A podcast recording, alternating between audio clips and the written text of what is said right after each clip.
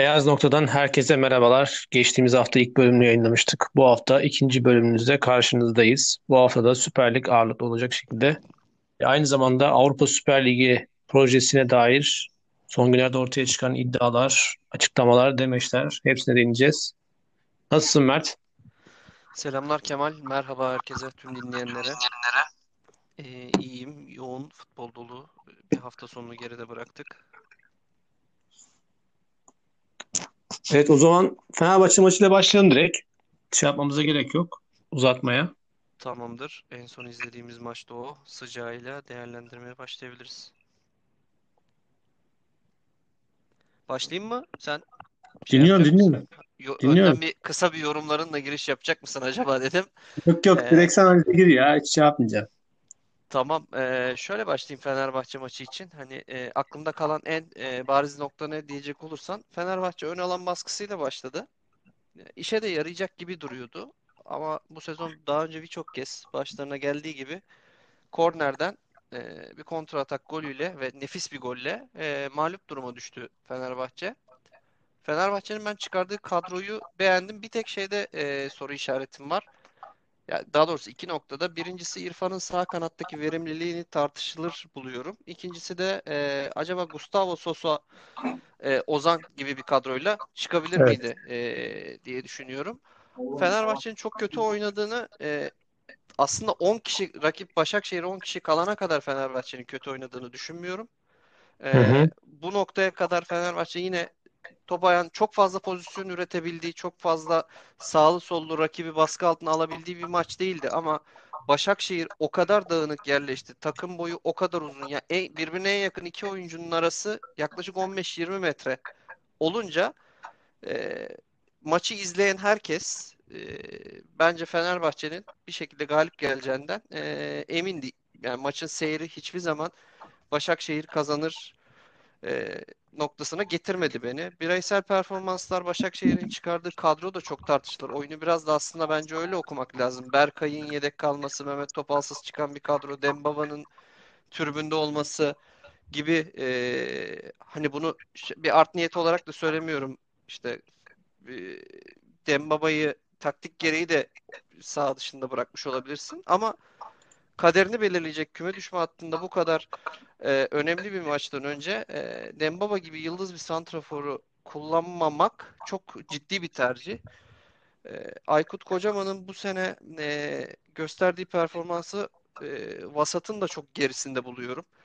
O yani sonradan e, tek birçok teknik direktör değişti. Burada Gençler Birliği'nden tut Malatya'nın e, futbol olarak oynadığı Kayseri'nin Erzurum'un son haftalarda e, Ankara Gücü'nün ki e, en başa yazarız. Kasımpaşa'nın son haftalardaki çıkışına bakınca teknik direktör değişikliklerinin takıma nasıl etkiler yaratabileceğini çok iyi görüyoruz. Aykut Kocaman da e, Başakşehir'in ki bence çok iyi bir kadrosu var.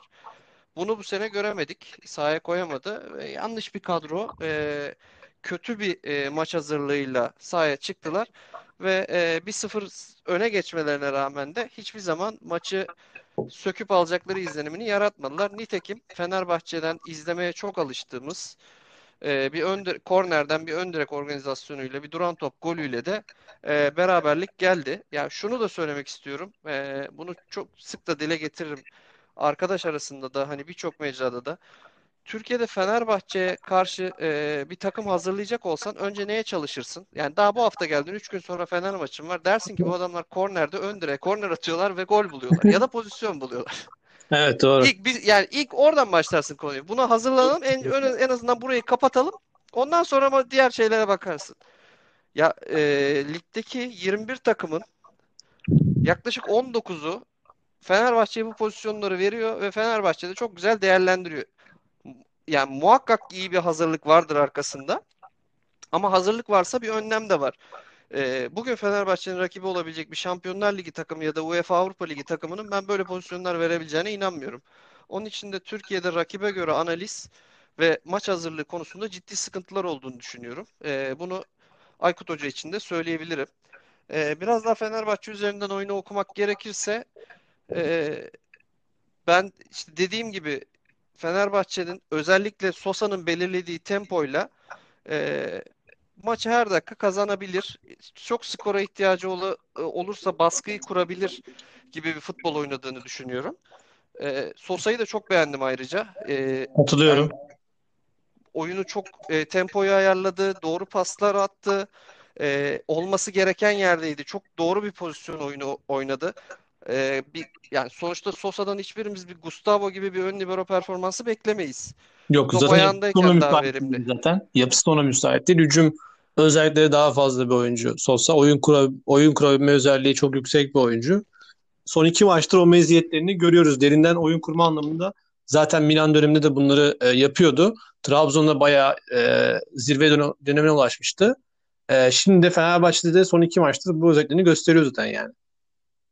Yani istatistik olarak savunma katkısı anlamında da bence bugün e, Sosa oldukça e, iyi bir maç çıkardı. E, oyunun dengesinin bozulduğu yer bana göre e, Başakşehir'in 10 kişi e, kaldığı anda. Başakşehir 10 kişi kaldıktan sonraki Fenerbahçe'yi çok beğenmedim. Zannediyorum Emre Belözoğlu da maç sonu Evet, maç açıklamalarında sonrasında e, buna değinmiş. var. Öne geçtikten sonraki e, rakibimiz özellikle 10 kişi kaldıktan sonraki oyununu daha iyi tutmalıydık şeklinde maç sonrasında da açıklamaları var. Yani çok da beğenmediğini söyledi yine. Öne geçtikten sonraki oyununu. Bu konuda çalışmalarımızı Açıkça yapacağız dedi bu hafta bunun üzerine. burada e, şöyle Emre Belözoğlu'na katılmıyorum. Öne geçtikten sonra e, oyunu veren aslında biraz da Emre Belözoğlu'nun değişiklikleriydi bence. E, özellikle Nazım'ın çıkmasına çok anlam veremedim. E, Nazım çıktıktan sonra hani Ozan'ın kağıt üzerinde sağ bek mevkiine geçtiğini düşünebiliriz ama sahada bunu ne kadar reale dökebildi? Çok yorgun bir Ozan vardı. Çok yıpranmıştı. Maç boyu çok yüksek eforla oynadı. E, bir Ozan değişikliği gelse takıma e, Ozan Ferdi değişikliği yapılsa bence çok daha fazla katkı sağlardı. Kaldı ki penaltı pozisyonunda da yine e, stoperle sağ bek arasında atılan o e, mevki kullanılarak atılan bir derin topta pozisyon verdiler. Kaldı ki maçta gidebilirdi.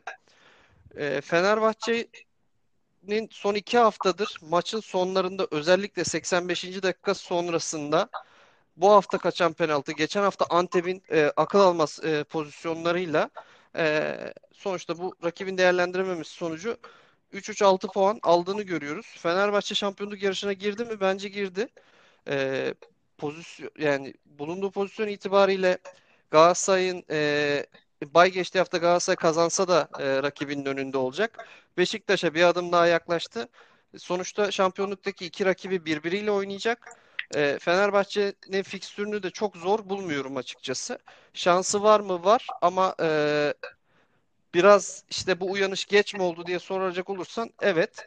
E, bir de şuna değinmek istiyorum. E, Pelkas bugün çok fazla dolaştı. Dün akşam Fatih Hoca'nın hani Kerem'i gezdirdik kanatta oynuyordu ama çok dolaştı.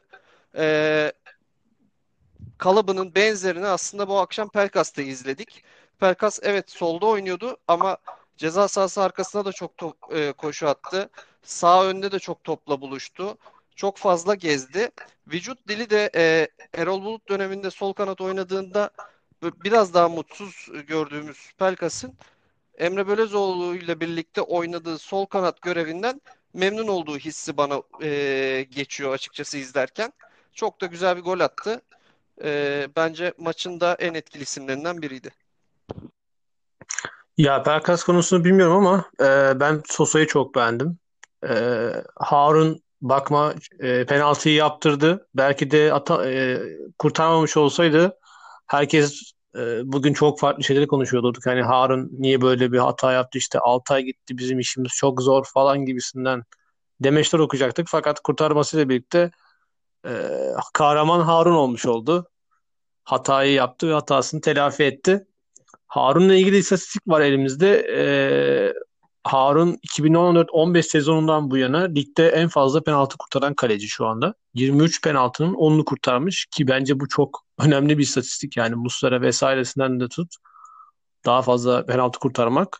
Ha bu ne kadar yani Harun'un kaleyi koruduğu maçlarda da penaltının olması da hani o da ayrı bir enteresanlık.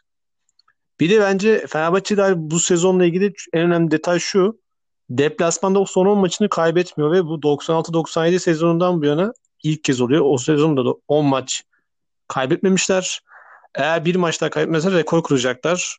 Ee, biraz bence bu Erol Bulut futbolun da etkisi var. Eğer Emre Belezoğlu yönetimi olsaydı sezon başında muhtemelen bu kadar çok galibiyet alamazlar diye düşünüyorum. Çünkü deplasman oyunları içerideki kadar etkili değil aslında.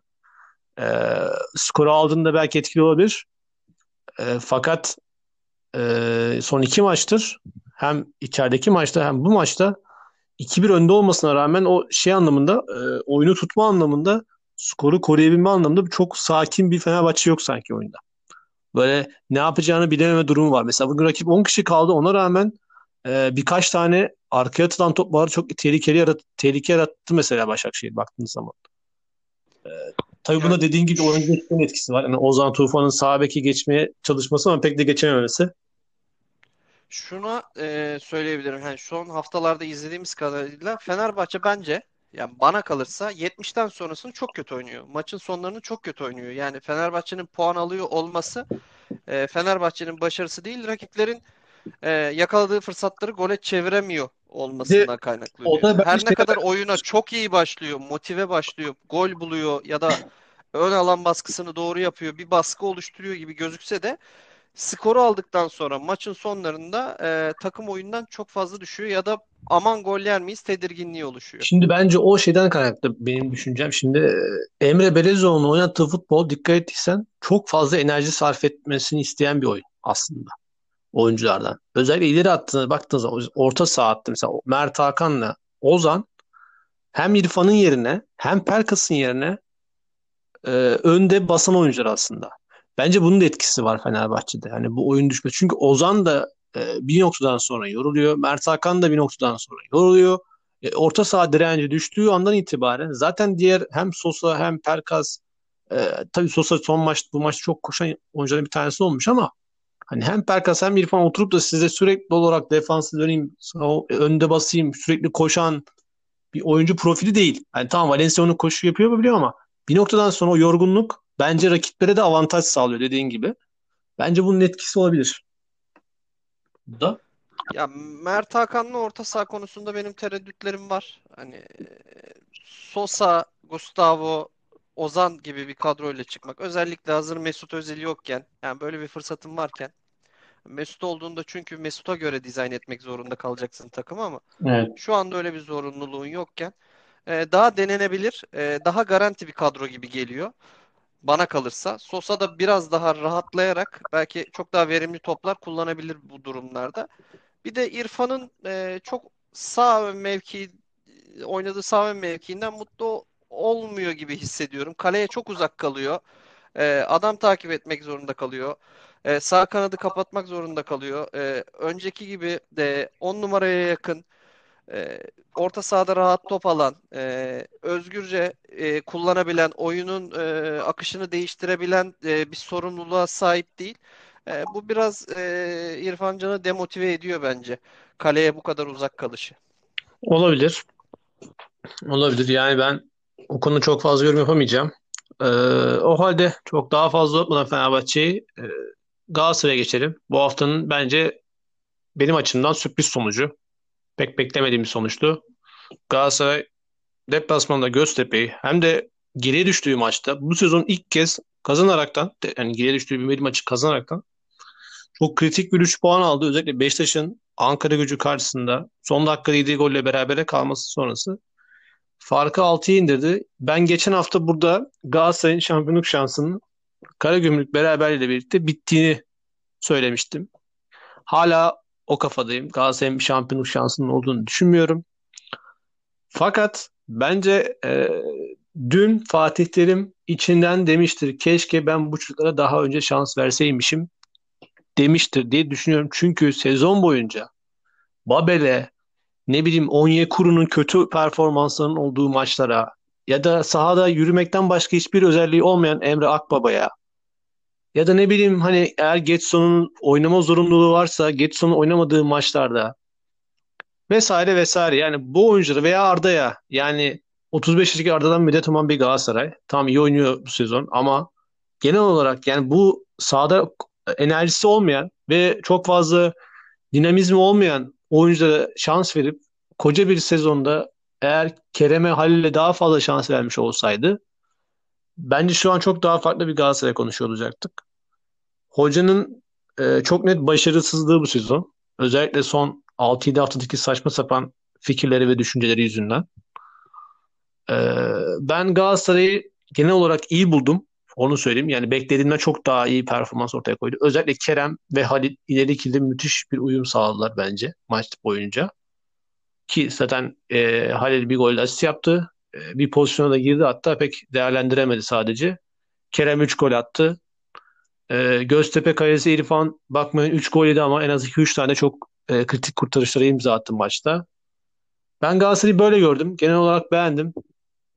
Seneye eğer e, bu sene şampiyon olmasını beklemediğim için seneye eğer e, kadronun genelini tutarlarsa, genç oyuncuları tutabilirlerse bence seneye çok daha tehlikeli bir Galatasaray izleyebiliriz diye düşünüyorum. Ee, öncelikle kesinlikle katılıyorum. Özellikle Kerem üzerinden yaptığın yoruma. Biz Kerem'i genelde 75-77 sonrası Hatta e, 85. izleyebil 85-87 Aynen. top ayağına değmeden oyuna girip top ayağına değmediği de bir sürü maç vardır. Evet doğru. E, izler durumdaydık. Hatta ligin ilk 10 haftası hiç izlememiş bile olabiliriz. 10-12 hafta yaklaşık. Hiç oyuna girmedi. E, Galatasaray'ı ben de beğendim E, ve skor benim açımdan da sürprizdi. Göztepe galibiyeti hele iki farklı bir Göztepe galibiyeti kesinlikle beklemiyordum. Son haftalardaki takımdan da açıkçası kimse bunu beklemezdi. Galatasaray'da ne değişti? E, Galatasaray'da Taylan döndü. E, Taylan dönünce takımın e, oyun zekasına bir katkı sağlayan bir isim daha e, katılmış oldu. E, hem Getson rahatladı hem e, takım oyun kurabilir hale geldi bunun örneklerini Sivas, Trabzon, Fenerbahçe, Galatasaray bu sene çok e, zor denen deplasmanlardan e, güzel sonuçlarla aslında döndü. E, ligin başında fikstürde nerelere sıfır puan yazacağı, yazarız diyorsan Galatasaray oralarda aslında 3 puan aldı.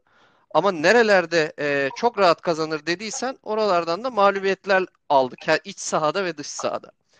E, bence en önemli değişiklik Taylan'ın oyuna katkısıydı. Taylan oyuna girdikten sonra takım değişti. Getson, e, Emre Kılıç, Taylan e, Galatasaray'ın bu sene e, oynadığı en iyi orta saha üçlüsü olduğunu düşünüyorum. E, birbirleriyle uyumları da güzeldi bence. Evet. E, Fegoli de e, orta ya katıldı. Hani e, bu arkada bu e, bir dörtlü oldular aslında. Çok pas yapabilen, e, topa hakim, topun kontrolünü sağlayabilen, oyunun temposunu belirleyebilen bir takım haline dönüştü. E, Galatasaray yine her zaman e, ya her zaman demeyeyim de son haftalarda bize alıştırdığı şekilde e, şok bir golle e, maça başladı. Ve Yılın, çok şık bir gol yılın yedi. golü İnanılmaz yılın golü muhtemelen daha iyisi. E, ben de atılacağını çok beklemiyorum. E, çok güzel bir gol yiyerek başladı. E, ama Kerem yani daha ilk dakikalardan itibaren e, gösterdiği koşularla ya kaçırdığı, yetişemediği toplar oldu. Ceza sahasına dikine girmeye çalıştığı toplar oldu. Halil'in ceza sahası etrafında hareketlenmeleri oldu. İzleyen herkese bir ümit vaat ediyordu. İlk 20 dakika, 15 dakika oradaki hareketlilik her zaman alıştığımız Galatasaray oyunundan biraz farklıydı.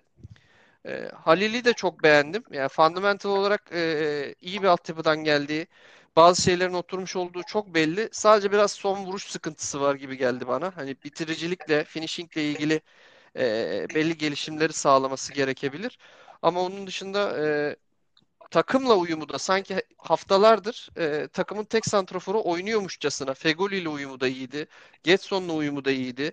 Ceza sahası dışına çıkıp top alıp e, servis yapması, sırtı dönük oynaması bunlarda hepsinde e, yaşından beklenmeyecek de bir özgüveni de vardı bence. Onun için e, Halil'e de çok büyük bir artı e, puan. E, hoca da yazmıştır, taraftar da yazmıştır bence. Bu maç özelinde konuşmak gerekirse. E, Galatasaray Onyekuru değişikliğini daha önce yapsa e, belki daha farklı bir skora da girebilirdi. Skor anlamında da e, 3-1 çok daha farklı da olabilirdi. Belirttiğin gibi Göztepe Kalesi'nin de e, çok net fırsatlardan fırsatları önlediği e, pozisyonlar oldu.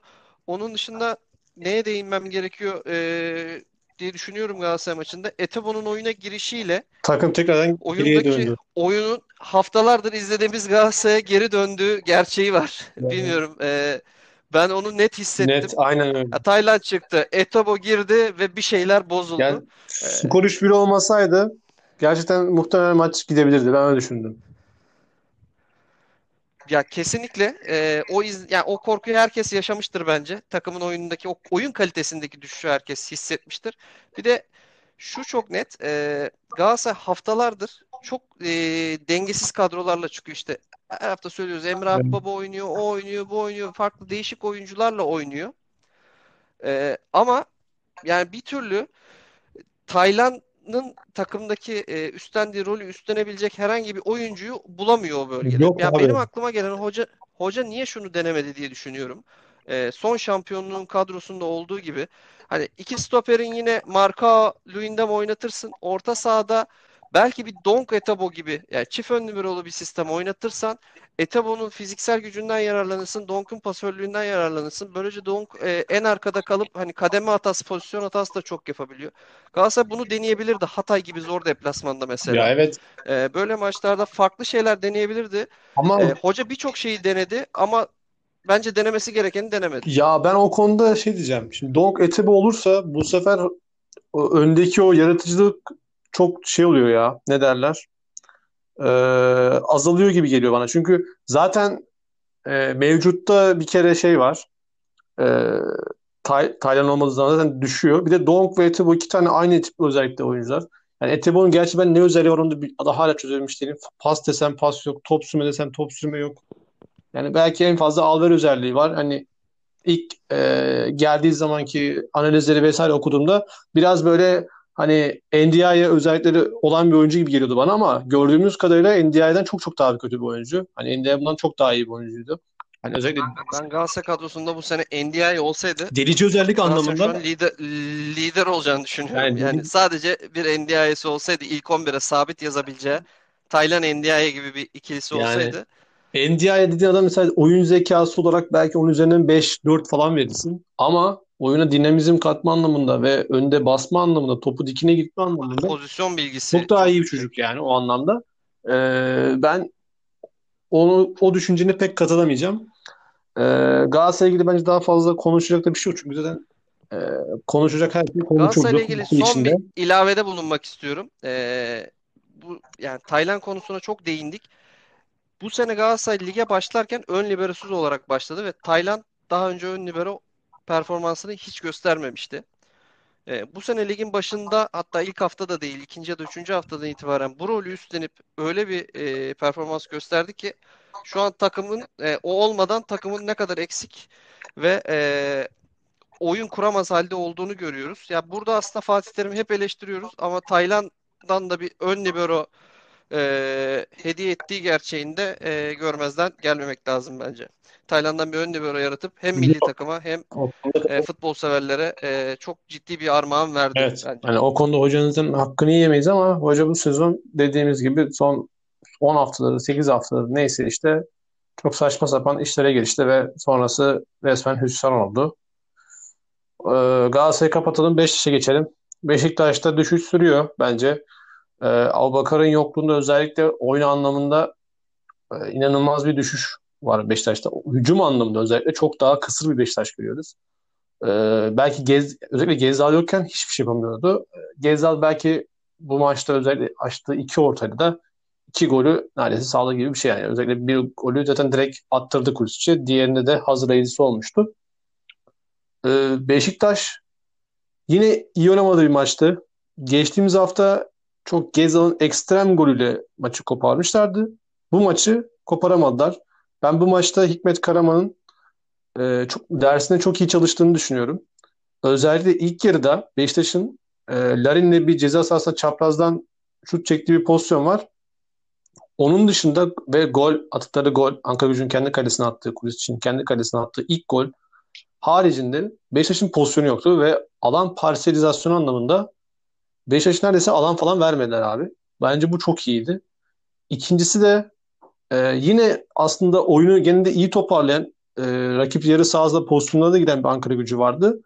Fakat ikinci yarıda yine Beşiktaş'ın belki de ilk ciddi yani hata olabilecek pozisyonu yine kendi kalesine gol attı Kulisic. Ve durduk yerde aslında maçı Ankara Gücü dengede götürüyorken maçı bakın 1-0 olmasına rağmen dengede götürdüğü maçı resmen Beşiktaş'a hediye etmiş oldu. Ama Ankara Gücü o şeyi bırakmadı. E, oyunu komple bırakmadı. devam etti baskısını sürdürmeye devam etti ve e, hemen ardından 2-1 yakaladılar. Son anlarda da o baskıyı devam ettirip 2-2'ye yakaladılar. E, ben Ankara Gücü maçı net bir şekilde hak ettiğini düşünüyorum. Hatta galibiyeti kaçırdığını düşünüyorum. Hani belki de o iki e, özel ikinci golü gelmeseydi bence Beşiktaş'a yeneceklerdi diye düşünüyorum. Çünkü her anlamda e, Beşiktaş'ı ezdiler sahada genel olarak. Beşiktaş'ın aman aman bir oyunu yoktu maçta ki maçtan sonra zaten Sergen Yalçın bugünkü performansımızdan hiç memnun değilim dedi. E, bazı oyuncuların kendilerini artık sorgulaması gerek bazı performanslardan dolayı. E, burada tabii bence şeyin etkisi var. Enkudu'nun özellikle penaltı kaçırması, sahada e, maç boyu çok böyle e, lakayık davranması, e, onun dışında Larin'in maçta çok etkisiz kalması yine hakeza. Hani Gezal dışında ve biraz da Atiba dışında e, çok da aman aman böyle öne çıkan bir oyuncu bence yoktu Beşiktaş'ta. E, sen neler diyeceksin? Ee, Beşiktaş'ın kötü oynadığı konusuna %100 katılıyorum ve e, aslında Beşiktaş kötü oynamaya e, mecbur bırakıldı. E, Ankara Gücü çok güzel çalışmıştı dersine. Rakibi çok güzel ezberlemişti. Hani geçen hafta bahsettiğimiz e, Beşiktaş ezbere oynuyor. Herkes ne yapacağını biliyor. E, duvarını yıkan bir oyunla e, sahaya yerleştiler. Maçın başında penaltı gol olsa ve hemen peşinden e, ikinci gol de bulsa 2-0 olsaydı bilmiyorum e, aynı şeyden söz edebilir miydik? Ankara Gücü'nün direnci kırılır mıydı? Ama e, 2-0 olmasına rağmen e, yine ümitlerini yani ümit vadeden bir futbolu bize hep gösterdiler. Ankara Gücü bir şey, yani maçı izlerken adam 2-0 oldu ben kanalı değiştireyim bu maçı artık koptu hissine hiç kapılmadı.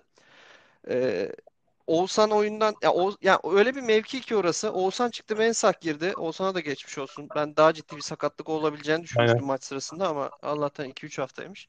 Ee, ya Oğuzhan girdi, e, çıktı Mensah girdi. Mensah'tan da orada e, o etkinliği sağlayamadık. Sergen Yalçın bir dönem Adem Laiş de ısrar ediyor. Son haftalarda hiç forma vermiyor. O bölgeyle ilgili bir türlü beklenen tatmini Beşiktaş sağlayamadı. Açıkçası Mensah'ın da Beşiktaş'ın oyununa ayak uyduramadığını düşünüyorum.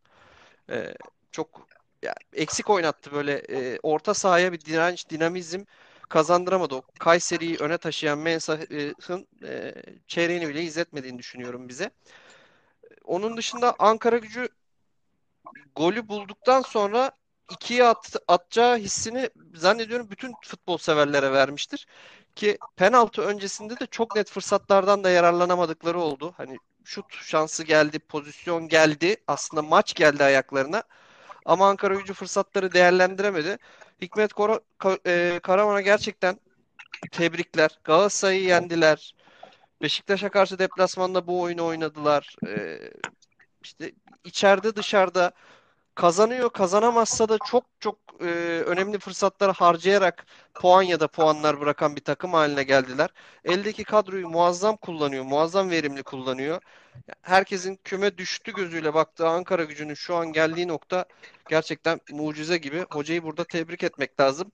Şeye de e, oldukça güldüm izlerken. Ya siz dayanın 70'e kadar oyunu tutun. Ondan sonrası bende e, kısmı hocanın oradaki özgüveni de Aynen. e, oldukça e, enteresandı. E, Enkudu'ya da de, Enkudu'ya da değinmek istiyorum. Hani Enkudu performansı da Larin e, santrafor oynadı, Enkudu solda oynadı. Ya, şimdi Erzurum'da Beşiktaş belki çok olağanüstü sezonun topunu oynamadı ama önde bir Cenk vardı ve Larin alıştığı bölgedeydi. Cenk yine santrafor özellikleri olan bir oyuncu. Ama e, Larin o santrafor özelliklerini o, e, taşıyan bir oyuncu değil. Larin daha çok e, ceza sahası koşularıyla, arka direk pozisyonlarıyla, doğru yerde, e, doğru zamanda olarak skor katkısı veren bir oyuncu. Yani e, ne alıp topu e, bambaşka e, yetenekler sergileyip Beşiktaş'ı Gezal'ın yaptıklarını yapıp Beşiktaş'ı bir yerlere taşıyor. Ne de santrafor olarak Abubakar ya da Cenk'in boşluğunu doldurabiliyor. Ya yani aslında Larin tam bir tamamlayıcı oyuncu. Merkez oyuncu değil. E, merkez oyuncu rolü de üzerine oturmadı açıkçası Ankara gücü maçında. Beşiktaş'ın ceza sahası etrafına yerleşememesinin temel sebebini de bu olarak görüyorum. Ee, Enkudu'nun da oldukça vasat bir performans göstermesi. Penaltıyı kaçırmasının yanı sıra oyunda da çok etkili olamadığını düşünüyorum. Beşiktaş'a e, puan kaybına sebep oldu ki bence al, kaybettikleri e, iki puana değil kazandığı bir puana sevinmesi gereken taraf Beşiktaş'tı bu Evet, maçta. o zaman e, hafta içi e, oynanacak maçlarla ilgili de ufak bir tahmin yapıp direkt Avrupa Süper Ligi muhabbetine geçelim. E, Beşiktaş Sivasspor yapacak hafta içinde. Galatasaray Trabzonspor'la sahasında yapacak. E, ben Beşiktaş'ın Sivasspor karşısında zorlansa da Abubakar'ın da forma giyeceğini e, kadroda olacağını çünkü antrenmanlara başladı. E, tek farklı da olsa kazanacağını düşünüyorum. E, Galatasaray Trabzonspor maçıyla ilgili de ne yalan söyleyeyim her türlü skor açık bence maç. Hani beraberlik ihtimalini daha yüksek görüyorum. Ben Galatasaray'ın kazanmasını pek beklemiyorum bu maçta. Beşiktaş'ın e, reaksiyon göstereceğini düşünüyorum ben de. Yani reaksiyon göstermek zorunda açıkçası Beşiktaş. Çünkü Fenerbahçe e, varlığını hissettiriyor. Olası Galatasaray-Trabzon maçını kazanması durumunda ki ben e, de çok e, yüksek ihtimal olarak görmüyorum bunu. E, Beşiktaş kendi kendini durduk yere e, çok ciddi bir sıkıntıya e, sokmaya aday. Onun için bir reaksiyon göstereceklerini düşünüyorum. Abubakar'ın da oynamasıyla e, Beşiktaş'ı biraz daha galibiyete yakın görüyorum. Sivas e, bu sene geçen sene alıştığımız Sivas reaksiyonunu büyük maçlarda gösteremedi bence. E, Galatasaray deplasmanında da çok iyi bir oyun ortaya koymadan e, puan aldılar.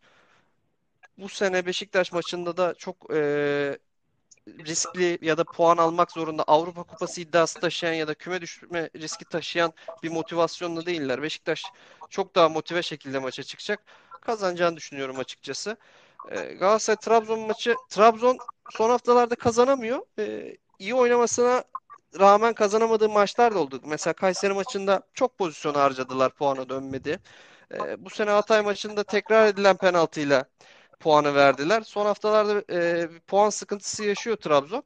Ama oyun anlamında Abdullah Hoca'nın getirdiği artık bazı şeyler Trabzon'da oturdu. Ben Trabzon'un e, önümüzdeki sene için çok ciddi bir şampiyonluk e, adaylarından biri olacağını düşünüyorum. Özellikle bir tane daha stoper ve e, bek takviyelerini sağlarlarsa e, ve belki bir Şimdi Abdülkadir Ömür'ün nasıl döneceğini bilemiyoruz. İyi bir sağ ön oyuncusuyla birlikte takımı tamamlayabilirlerse seneye e, şampiyonluk potansiyeli de olduğunu düşünüyorum Trabzon'un.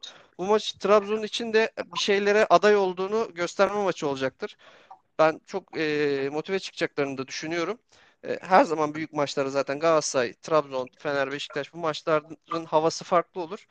E, Galatasaray'ın Göztepe'deki kadar e, ne göze hoş gelen bir futbol e, oynayabileceği inancını taşıyorum. E, ne de e, bu kadar kolay bir galibiyet olacağını düşünüyorum. Santrafor kim oynayacak bilmiyorum ama zannediyorum Halil ile devam eder hoca. E, Halil oynayacak ya. Muhammed çünkü yani, tam bitmiyor. E, hafta sonundan önce bitecek. Falcao'dan iki hafta daha yok. Babel bilmiyorum. Babel'i bence oynatmaz diye düşünüyorum. Halil'den devam eder diye düşünüyorum ben de. Ya Babel'in artık bundan sonra hiç oynamasa da olur bence, bence de. Ee, bilmiyorum e, hoca ne düşünür. Trab yani beraberlik maçı gibi geliyor. Ee, düşük skorlu, şöyle bir birli falan gibi e, bir beraberlik açıkçası e, bence maçta gözüküyor ama tabii büyük maçlarda ne olur bilemeyiz. Ya bir kırmızı kart oluyor, işte erken gelen bir gol oluyor, bir penaltı pozisyonu oluyor. Oyunun bütün akışı değişebiliyor. Ama Abdullah Avcı'nın iyi hazırlanacağını ve e, beraberliğe çok çok yakın bir maç olarak e, görüyorum bu derbiyi. Galatasaray bu beraberlikle birlikte yani berabere kalırsa e, Kara Gümrük'te tartıştığımız şampiyonluk şansını e, komple bırakır. Yani Galatasaray'ın atacak bir tane bile mermisi yok. Bence bitti ya. O iş mermi... E, bir, bir beraberlik gibi bir şansı da yok. Yani şu an olan bir şanstan konuşuyorlar işte matematiksel olarak. %10. Gel, işte inanıyoruz falan ama resmen bitirmek istiyorlarsa e, bu beraberlikte e, onu gösterecektir. Onun için bunu da biliyorlar bence. Ya Herro ya Merro diye çıkacaklar. E, o motiv, yani Galatasaray kazanmak için varını yoğunu ortaya koyması gereken maçlarda bu sene koyamadı ama bu maçta o reaksiyonu gösterir bilmiyorum. Ama rakip bu sefer e, Göztepe kadar kırılgan bir oyun ortaya koymayacaktır. Trabzon'un maçta kalacağını düşünüyorum. Onun için Galatasaray'ın işini zor olarak görüyorum. 5 ee, dakikada şu Avrupa Süper Ligi'nden bahsedip kapatalım. Şimdi bu Avrupa Süper Ligi e, Avrupa'nın e, 12 kulübünün bugün e, resmi açıklama ve duyurmasını planladığı bir lig organizasyonu olarak karşımıza çıktı. Bunun ardından UEFA hemen acil olarak toplantı kararı aldı. Peki bu 12 kulüp kim? Bu 12 kulübün içerisinde 6 büyük yani Big Six diyeceğimiz 6 İngiliz kulübü, 3 İspanyol kulübü, Atletico Madrid, Barcelona ve Real Madrid, 3 de İtalyan kulübü, Juventus, Inter ve Milan yer alıyordu. UEFA bunun ardından hemen olarak dedi ki biz buna karşı çıkıyoruz. Böyle bir organizasyon halinde bütün kulüplerin buna kabul eden, bunu kabul eden bütün kulüplerin UEFA, FIFA ve yerellik organizasyonlarından men edileceğini açıkladı. Ardından zaten süreç hala sürüyor. Az önce de e, bu kayıt alınırken Kulüpler Birliği'nden e, açıklama geldi. Avrupa Süper Ligi'ne e, girişimine karşıyız. UEFA'nın yanındayız şeklinde ki Avrupa Kulüpler Birliği de geçtiğimiz saatlerde bu konuyla ilgili olarak e, Avrupa Süper Ligi'nin ne şiddetle karşı çıktıklarını ve bu organizasyonun bizim için yok hükmünde olduğunu söyledi. E, çok ilginç bir organizasyon. Açıkçası 16 takımın doğrudan katılacağı, pardon 15 takımın doğrudan katılacağı, 5 takımda dışarıdan geleceği 20 takımlı e, basketboldaki Euroleague'e benzer bir organizasyonun yapılması planlanıyor. Daha öncesinde de FIFA ve UEFA bu konuda e, böyle bir organizasyonun olmaması gerektiğini olması halinde e, bizden habersiz bir şekilde böyle bir yapılanma olduğu takdirde e, cezai yaptırımların uygulanacağı ve men edilebileceğine dair açıklamalar yapmıştı. E, üç kulüp reddetti bu teklifi. O kulüpler Bayern Münih, Dortmund ve Paris Saint-Germain'di. Ne düşünüyorsun kısaca? Yani bir izleyici olarak e, böyle bir tecrübeyi yaşamak ister miyim? Bu takımlarla e, bir futbol sever olarak böyle bir lig izlemek e, bana heyecan verir. Ama e, futbolun da belli gerçekleri var. Şampiyonlar Ligi çok uzun yıllardır e, devam eden köklü bir organizasyon. E, onu da gölgede bırakacaktır. E, yani takımların bunu isteme sebeplerinin tamamen ekonomik olduğunu e, düşünüyorum. Ona ekleme E, yapayım. gelirleri New York Times'ta e, gördüğüm bir haber Avrupa Süper Ligi'ne katılım halindeki takımlara 425 milyon dolarlık bir gelir kaynağı yaratılacağına dair bir haber vardı. yani elbette ki e, bir ABC to- D torbalarından gelen takımlarda AB'nin e, grup aşamasında dişli e, maçlar çıkardığını görüyoruz. Onun dışında özellikle bu çok büyük takımlar için Şampiyonlar Ligi gruplarında birçok formalite maça çıktıklarını e, görüyoruz ve bu maçlar e, beklenen ilgiyi, heyecanı uyandırmıyor. Taraftar istiyor ki daha büyük takımlarla daha büyük maçlar oynasın.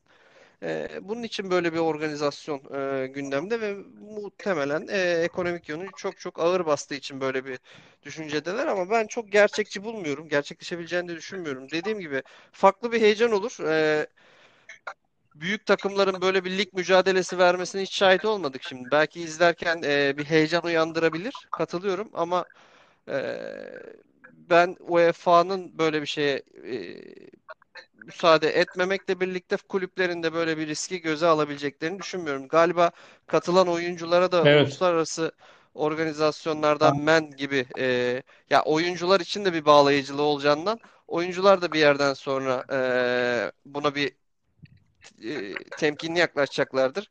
Gönüllü olmayacaklardır katılım için. E, çok e, üzerinde konuşulabilir. Belki şöyle bir şeye zorlayabilir. UEFA'yı böyle bir organizasyon ya da bunun e, farklı bir versiyonunu yapmak zorunda bırakabilir. Şampiyonlar Ligi'nde eskiden biliyorsun iki tane grup aşaması vardı. Sonradan bu değişti. Belki Şampiyonlar Ligi'nde torba düzenleri değişebilir. E, daha az iki belki e, 8 tane gruba değil, e, 2 tane gruba ayrılır. Gruplar kendi içinde lig oynar. Belki böyle bir şeyler yapılabilir diye düşünüyorum. Belki böyle bir Ya güncelleme gelebilir. Ama UEFA ile mutlaka anlaşarak bu düzenleme yapılacaktır. Ne e, kulüplerin bunu göze alabileceğini düşünüyorum, ne de oyuncuların e, böyle bir adım atabileceğine ya inanıyorum. şöyle bir şey var. E, mantıken baktığında aslında kulüplerin ben e, bu isteğini açıkçası doğru buluyor. Yani doğru buluyorum demeyeyim. Mantıklı buluyorum. Yani bir mantıksal çerçevede adamların haklılık payı var. Sebebi şu. Yani şimdi şimdi Manchester City veya United. Yani bu takımlar mesela tüm Dinamo Kiev'le maç yapmaya gitmek istemiyor adamlar. Sebebi de şu. Adam gidiyor oradaki Ukrayna'daki nasıl zemin ne olduğu belli değil. Dnipro falan maç yapıyor. Ne bileyim Roma ile Bükreş'te falan maç yapıyor. Sallıyorum Dinamo Bükreş'te maç yapıyor. Ben diyor ki bu adama bunu maç yapacağıma diyor. Yani daha düzeye, kendi düzeyimde adamlara maç yapayım daha fazla para kazanayım. Şimdi bir de pandemide zaten birçok kulübün zarar açtırdığı malum. Barcelona'sına, Real Madrid'ine, City'sine, United'ına birçok kulüp zarar açtırdı. Ee, biraz bunun da etkisinin olduğunu düşünüyorum. Hani öyle bir ellerini güçlendirmek için de böyle bir yapıyı ortaya sunmuş olabilirler. Ama UEFA'nın eli şu an inanılmaz güçlü. Avrupa Kulüpler Birliği, bütün federasyonlar, kendisi, kendileri ve FIFA dahil birçok organizasyon hatta Fransız hükümeti ve İngiliz hükümetinden de başbakanlardan açıklama geldi bu konuyla ilgili. Bu, bu e, böyle bir projenin yanlış olduğunu, e, kulüplere zarar vereceğini, futbola zarar vereceğini gibisinden. Yani aslında resmen kulüplerin kendi arasında e, çizmiş oldukları bir oyun havada kaldı. Yalan olduğu gibi bir şey. Ama ben 2-3 sene içerisinde e, UEFA'yı dediğin gibi zorlayacaklarını ve e, özellikle dışarıdan gelen yani torba konusunda e, büyük Avrupa'nın 5 büyük ligine daha fazla oynama şansı, oynama fırsatı verecek bir oyun düzenlemesine gidileceğini düşünüyorum. Yani diğer kulüpleri özellikle alt seviyedeki ülkelerin Şampiyonlar Ligi gibi organizasyona çok fazla katılmalarını istemiyorlar. Ee, Ukrayna, Türkiye, Romanya, işte Yunanistan, e, Hırvatistan gibi bu tarz ülkelerin bu organizasyonun içine girmesini pek istemiyorlar. E, biz kendi aramızda oynayalım. Onlardan geleceklerse 2-3 kulüp gelsin ama hani e, böyle belli bir katılımın belli bir atıyorum ücret olur veya bir zorunluluk olur. Belli bir takım aşamalardan geçsinler öyle gelsinler isteği var. Ee, önümüzdeki günlerde muhtemelen daha farklı gelişmeler yaşanacaktır. Ben de merakla bekliyorum. Ee, başka da diyeceğim bir şey yok. Ee, eğer senin de yoksa kapatalım yavaştan. Biraz fazla uzattık yine zaten. Ya bu konuda e, benim de çok fazla ilave edebileceğim bir şey yok şu an için. Spekülasyon olarak kalacak gibi duruyor. O halde e, önümüzdeki hafta mı diyelim bilmiyorum. Belki hafta içi programdan sonra tekrardan Cuma günü de bir yayın yapabiliriz. Duruma bağlı. E, bir sonraki bölümde görüşmek dileğiyle. Hoşçakalın diyelim o zaman. Hoşçakalın. Görüşmek üzere. Ee, en yakın zamanda diyelim. Artık hafta içi mi olur, önümüzdeki hafta sonu mu olur onu konuşur, organize ederiz. Ee, tekrar görüşmek İyi geceler. üzere. İyi geceler.